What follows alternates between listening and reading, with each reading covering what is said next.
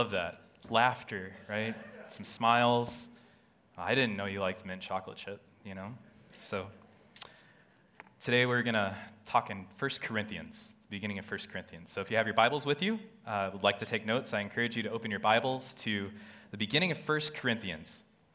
The text is also on the back of your worship sheet, and I'll also go over the verses on the screen. As I talked about, the beginning of 1 Corinthians is encouragement. It's always good to be encouraged. It's good to have some people support you, not only in times of when you're down, but also when you're fired up, you're ready to go. And I, as I was preparing for this message, it made me think of a coach giving that pregame speech, the win one for the Gipper. And I wanted to talk about this story from Jimmy Valvano. Some of you may know who this guy is, and some of you may not. He was a coach who won a collegiate men's basketball championship in 1983. And he talked about his first time giving encouragement to his freshman basketball team at Rutgers University. As he was preparing for this, he looked up to his favorite coach of all time, Vince Lombardi of the Green Bay Packers. So one time, Lombardi made his players sweat a little bit. The time kept ticking down until the players needed to take the field. And so 3 minutes come where the player's about to take the field, and Vince Lombardi comes in and busts the doors emphatically. He yells, "All eyes on me, all eyes on me." And he said, "Gentlemen, you will be successful if you focus on three things: your family, your religion, and the Green Bay Packers." And the players responded. They fired up, they slammed the lockers, went out in the field, and went ready for victory. So Jimmy Valvano, he decided he was going to copy this speech for his freshman basketball team at Rutgers. Jimmy Valvano at this time is 21 years old, coming in to encourage 19-year-olds. And he practiced, told himself to remember your family, your religion, and Rutgers basketball. So he did it. He made his players wait. He created a little tension in the room. As the time for the players to take the floor, it reached 3 minutes. Valvano did the same thing of trying to bust the doors down emphatically. So he tried to bust the doors down, but the doors wouldn't open. And so he hurt his arm. Soon the players were coming to him and said, "Coach, can we help you up? Can you help you up?" "Get away. No, get away." So he's coming in with an arm, trying to regain feeling in his arm. And says, "Gentlemen, you will be successful if you do three things: your family, your religion, and the Green Bay Packers." Valvano never forgot that humorous attempt at encouragement. Today, in our text, St. Paul gives encouragement, just like a coach, to the people at Corinth. And part of being a good coach and a good leader is knowing the strengths and the weaknesses of your team, knowing their stories, knowing who they are as people, knowing the area where they live, knowing their homes, what they like, what they don't like. Paul started the church at Corinth, and he spent 18 months there. He knew these people at Corinth well and the challenges that the church faced. To understand the history of Corinth, I'm going to talk about Corinth a little bit. So Corinth is located on an isthmus. I'm going to try, it's a difficult word to say, I-S-T-H-M-U-S, isthmus. And as you see, it's a land bridge between two seas. Corinth was 50 miles west of Athens, and you could cross it by foot to get to Corinth, or you could sail to it. And so it was important for economic trade, military defense. The city of Corinth was wealthy, diverse, a metropolis of many different thoughts and cultures, made up of Jews, Greeks, and Italians. And the biggest challenge to the baby Christians at this church in Corinth was the diversity of beliefs, beliefs in idols, beliefs in multiple gods, lowercase gods. Corinth also had a reputation for immorality. And it is in this place that St. Paul is led by the Holy Spirit to plant a church. So the start of the church in Corinth, it's recorded in Acts 18. I'm going to give a brief overview of it before we keep going further. St. Paul worked as a tent maker to make ends meet when he was in Corinth. And so as he worked as a tent maker, he was also preaching. And his ministry didn't start smooth. He was in a synagogue and he was preaching to the Jews, but the Jews became abusive to St. Paul. And so St. Paul left the synagogue, said, okay, guys, I'm leaving. And he goes next door. And he goes next door to the house of Titus Justus, who's just described in Acts 18 as a worshiper of God. And it was with the support of the neighbor to the synagogue that many of the Corinthians heard the message, they believed, and were baptized. So St. Paul stayed in Corinth for 1.5 years until he left to go to Syria. This church in Corinth, they began to experience some issues. They reached out to Paul for counsel. Paul wrote not just one letter to the Corinthians, he wrote 2. And Paul's letters contained the most counsel that he directed to one congregation. We have Galatia, we have Ephesia, Galatians, Ephesians, Philippians. These are all letters that St. Paul writes to churches to give them advice, to give them counsel, to follow the word of the Lord. And so these letters that he wrote to Corinth were the most that he spent time on in terms of writing. And the first letter is believed to be when this church at Corinth was 4 years old. A bunch of baby Christians navigating the world of immorality to follow Jesus. And so if you skim through the headings in 1 Corinthians, it gets pretty serious. A church divided over leaders, dealing with a case of incest, lawsuits between members, idle feasts, and that is just the first 10 chapters. St. Paul wrote to this church in Corinth with a delicate balance of encouragement and discipline. And if you lean too far to one side of encouragement or discipline, you run the risk of losing your audience. Too far to discipline, your team, your people may think you don't care for them. You only care about results. Maybe you lose trust from your team. You side too far to encouragement, you may encourage bad habits. You may blur the line of authority, your ability to discipline when a bad habit goes too far. And you may lose respect from your team, the ability to lead because you become too friendly. St. Paul most certainly did not want to encourage the immoral behaviors that were happening at the church in Corinth. So we have a challenge for St. Paul. How do you strike the balance between discipline and encouragement? And he even writes, St. Paul writes this in 1 Corinthians 4, "Shall I come to you, Corinth, the people, the church, with a rod of discipline, or shall I come in love with a gentle spirit?" This first letter that Paul writes to Corinth, it's important for us today. These conflicts that the church was dealing with, it's still conflicts that we deal with. There are idols and there are gods that are competing for your attention. You can't go too far without being hit with an advertisement, something you might need. The good and the bad influences of TikTok and Instagram, they're there. There's good things and there's bad things with it. It's very easily accessible. And then there are leadership struggles in our world, not only in government, but also in business. For example, it just took 15 votes for a Speaker of the House to be elected. There's sexual immorality, there's lust, conflicts between members of Christian congregations, within Christian congregations, within families. We're not immune to the reality of sin in the world. So we are called to address sin. St. Paul writes, "Shall we go on sinning that grace may increase? By no means. We are those who have died to sin, alive in Christ. How can we live in sin any longer?" We are to address sin and we are to discipline. As it says in Ephesians, "Parents, we do not provoke our children to anger, but instead we discipline." We give instruction in the Lord. So this introduction in 1 Corinthians that St. Paul gives is a good template of how to address sin, how to address issues, how to address conflict, encouragement, before speaking discipline in love.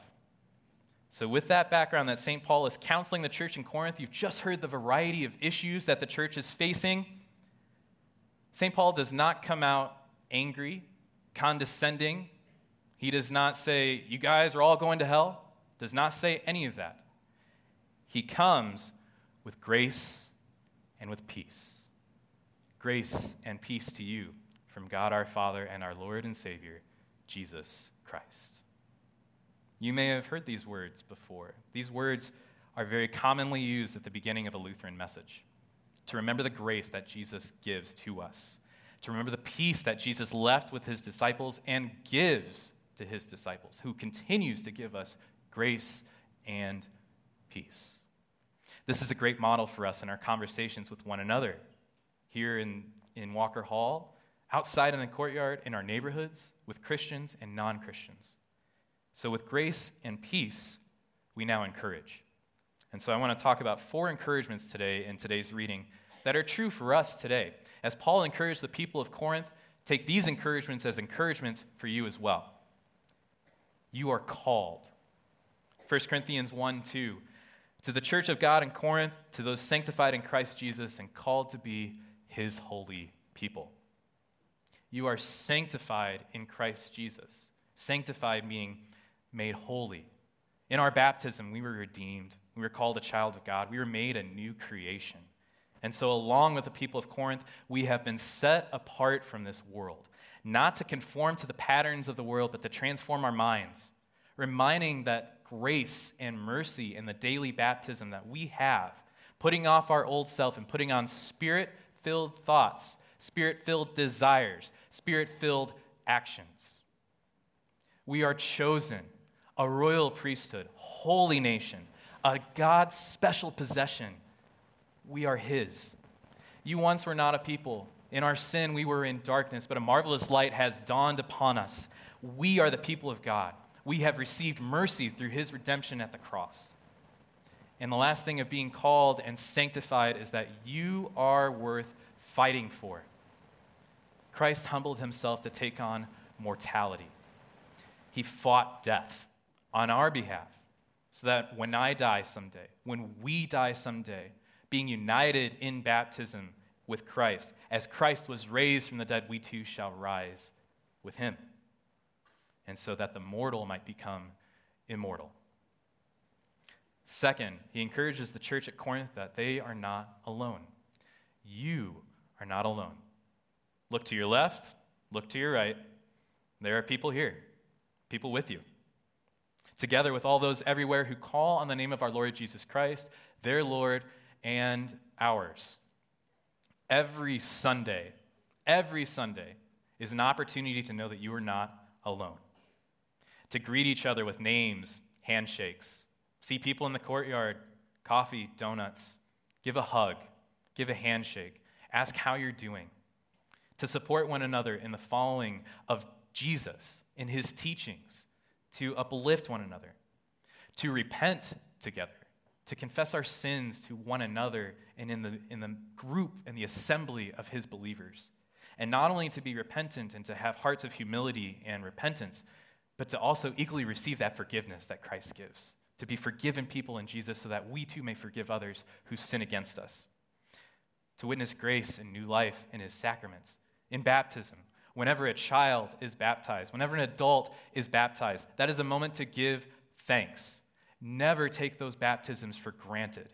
There are churches that celebrate, just as the one is brought home out of the 99, that every baptism we have in this church and around the Church of God is a moment to be celebrated and encouraged. And to taste forgiveness. Not only in baptism do we see witness and grace, we taste it. We're going to taste it today. And in communion with one another, in unity of the body, of spirit, of confession, and also to unity of those who have gone on before us with the communion of saints. I love the ability to gather together. It's something we lost during COVID. And I think it's something too, as we get further out of the pandemic, it's an opportunity for us to remember how good it is to be together and to encourage one another until Christ comes again. Not only in worship, but we also can encourage in every homebound, hospital visit, phone calls, letting people know that they are not alone.